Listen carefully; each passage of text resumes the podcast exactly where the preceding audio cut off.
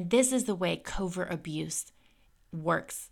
The way that they control you, they have this element of what is called plausible deniability. And what that means is that when you explain the situation to somebody else, they always have a way of denying it. And then that gets into your head, and you start to think, oh my gosh, are they right? Am I crazy? Am I overreacting? Am I misreading the situation? No, you're not misreading the situation. They are doing that on purpose to control you. Welcome to Through the Fire, a podcast about how to live life while experiencing emotional abuse. Each week, I'll share my experiences with you, and we'll break down the lessons I've learned and help you apply them to your own life so that we can all start living with joy and purpose while learning how to keep ourselves safe and sane. So, welcome to Through the Fire. This podcast is going to give you a little bit of an introduction to me, to my situation, and to help you discover if this is going to be something that you think could be helpful for you. So, the first topic I want to talk about is your person. This could be a friend, a family member, a coworker, a romantic relationship, a parent, anybody that is difficult in your life and you might be struggling to realize is it me or is it them? So, my person doesn't fit the bill as they would say, uh, of a typical abuser. Even when I look up emotional and psychological abuse, a lot of the descriptions are talking about name calling or put downs, and my person doesn't really do that. They've never outwardly called me a bad name or tried to shame me in a really obvious way. And it's even taken a professional counselor to be in the room for me to even notice when he's trying to put me down or shame me. So that makes it really confusing to discover or to realize what's going on in this relationship. So I wanted to first off read you guys the definitions of covert abuse and coercive control because these are two things that I'm dealing with on a fairly regular basis. And they're things that are not well explained when you start diving deep into the world of narcissistic abuse and control and um, abuse dynamics. So, covert abuse is defined as emotional and psychological abuse that doesn't involve outwardly controlling behaviors such as raging, belittling, threatening, and blaming. It's stealthy abuse, it's hidden abuse, it's passive aggressive. It's the things that make you sound like you're crazy when you're trying to explain it to somebody else. The best way that I have to describe this is when you're training a dog. Now, I'm not saying that you're a dog or that I'm a dog or that any person is a dog or deserves to be treated like one, but for this example, it makes sense. When you're training a dog, you don't speak their language. They don't speak your language. You have to figure out a way to convey to them you like their behavior or you dislike their behavior based off of cues, whether it's emotional or a facial expression or the way you treat them through rewarding or ignoring them. And this is the way covert abuse works. Your abuser can use a look, a feeling, um, the cold shoulder, the silent treatment, or rewards to get you to behave in the way that they want you to behave. They're trying to control you. And the sneakiest part about it is that the way they go about it, the way that they control you, they have this element of what is called plausible deniability. And what that means is that when you explain the situation to somebody else, they always have a way of denying it they always have an excuse. They always can, can say, Well, that's not me. I didn't do that. I don't know what you're talking about. I didn't have that look. I wasn't mad. I wasn't ignoring you. And then that gets into your head, and you start to think, Oh my gosh, are they right? Am I crazy? Am I overreacting? Am I misreading the situation? No, you're not misreading the situation. They are doing that on purpose to control you. You can also describe covert abuse as mind games or twisting your words. It's very hard to detect, it's very hard to describe, and confronting it is nearly impossible. One thing that I found myself saying a lot in my relationship is, I feel like you just don't like me. Of course, the response was, Why would I be here if I don't like you? I love you. I say, Yes, I understand you love me, but I feel like you don't like me. The next one I want to talk about is coercive control. Now, I found out recently that the UK has made coercive control a crime, like an actual crime. People who are committing this against others can be in prison for up to five years. And when I heard that information, it really made me look at my situation in, in a different light. I realized that maybe in the United States, we don't have a punishment for that, but it made me realize that somewhere, someone in the world recognizes what I'm going through is wrong. Coercive control is an act or a pattern of acts like assault, threats, humiliation, or intimidation that you use to harm, punish, or frighten other people. Basically, this is kind of like what we were talking about a minute ago with the dog situation. Your abuser or your difficult person wants you to do a certain thing, they want to control you. And they use coercion, which is convincing you to do something, as a way to make you comply. And they can do this through rewards, through punishment, through uh, very subtle, covert things. Maybe they just need to shoot you a look and you know, oh no, the storm is coming. So you just step in line. You end up running in circles trying to do everything they want you to do, trying to predict what they want so that you can make sure that they're happy.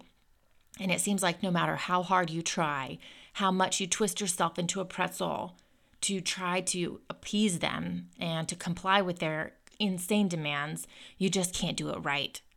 And that is because they don't really care about what they want you to do. They just want you to be off balance. They want you to know that they are the ones that are in control, that they are the ones that are mentally sound, and that you're the crazy one, which of course isn't true, but it's how they want you to feel. In my situation, Everything, like I said, is very covert, it's very subtle. It always has that element of plausible deniability. One thing that abusers use to control their victims is depriving them of independence. This is controlling their movements or um, telling them they can't go certain places or they can't do certain things or wear certain things. And in my situation, I always questioned is that really what's happening?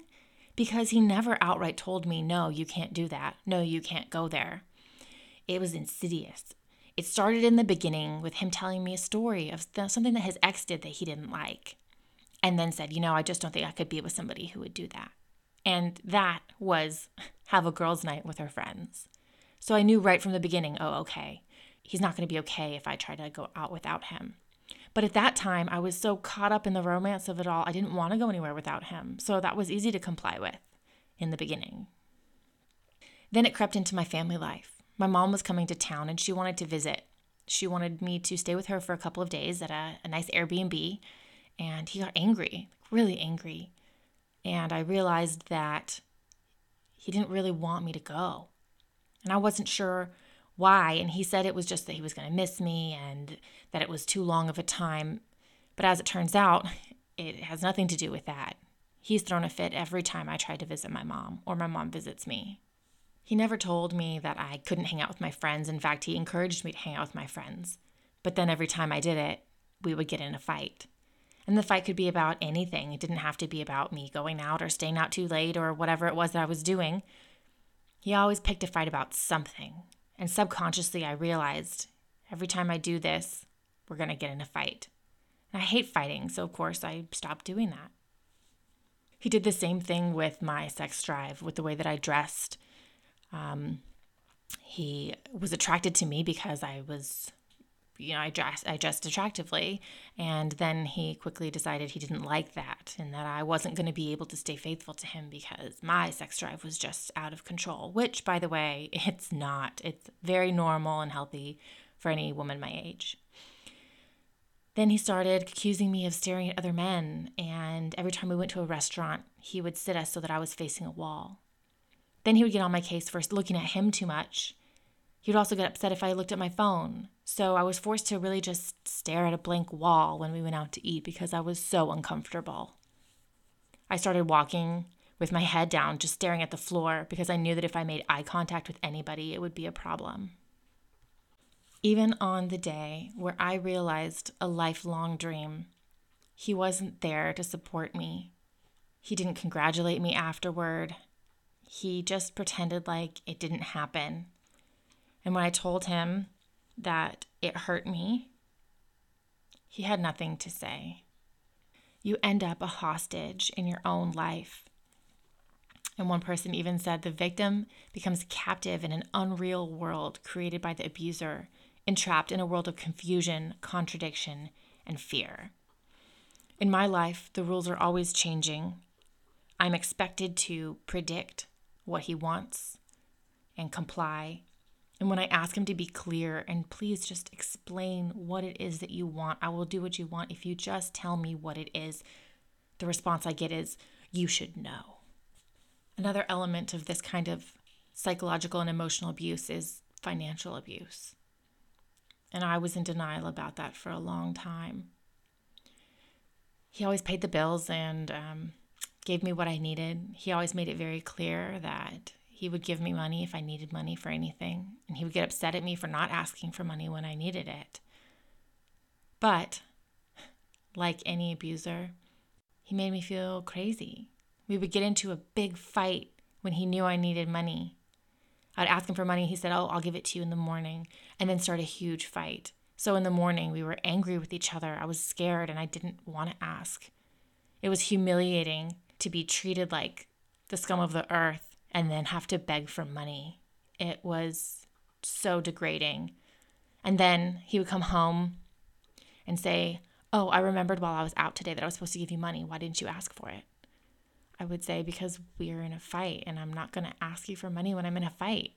And his response was, Well, you need to learn how to separate. You can't just, you know, put your needs on the back burner because we're in a fight, which is another manipulation all in its own.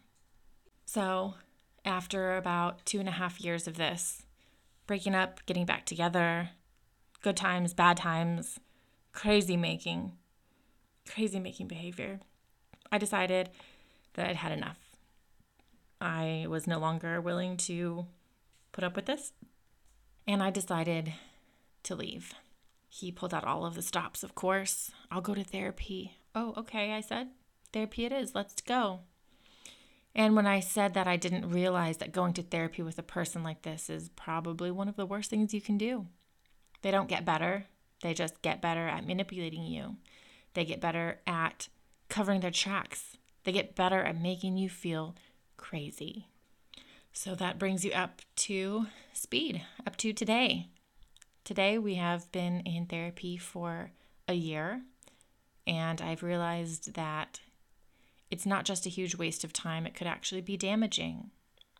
So, I stopped talking in therapy. I stopped bringing up problems. I stopped trying to work on issues because he always had a way of spinning it to make it sound like a communication problem when it wasn't a communication problem, it was a control problem. When I tried to talk to the therapist about this, he said, Oh, that's interesting. It sounds exactly the opposite of what you guys are saying in therapy. I said, I know. That's because he lies in therapy. He said, Well, that's concerning. like, yes, very concerning. That's why. Are you here? Are we on the same phone call? Like, I, that's why I don't want to go anymore. So that is the tip of my iceberg. My goal with this podcast is to document things as they happen. I have decided that whatever happens in this relationship, whether I stay in it or get out, I need to prioritize myself. I am dying slowly every day. It's affecting my health, it's affecting my mental state. And I know that if I don't do something about it, this will end very badly. So I'm here to heal. I'm here to share in my healing with you as I am healing. I was so tired of finding podcasts of people who had already gotten out of abuse, who were looking back on it, who always described their abuser as like, "Oh, he was name calling, he was putting me down, he was threatening me." But my my situation is so much more subtle than that. So I wanted to share my situation with you guys because maybe you're going through something similar right now. Maybe maybe I can phrase it in a way that makes more sense to you. Maybe we can make this journey together. We can go on a, a discovery journey, a healing journey, a safety journey together to get ourselves safe emotionally, physically, financially, to heal, to share, to make connections. Because when you're in a situation like this, even if you're surrounded by people, it feels very lonely. And to have somebody who understands exactly what you're going through can make a world of difference. So that's what I'm here to do to help you know that you're not alone, to create a safe space where you can share, where you can get feedback, where you can heal. So I would encourage you to join my online community on Facebook through the fire, where we can share about our experiences, get a second opinion, get support, and make some meaningful connections with other people who know what you're going through. This community is open to people who are experiencing covert abuse, coercive control, overt abuse, anything where you need the support, you're in an unhealthy relationship, and you need to feel safe. So find us on Facebook, and I look forward to sharing my journey with you. Thanks for listening.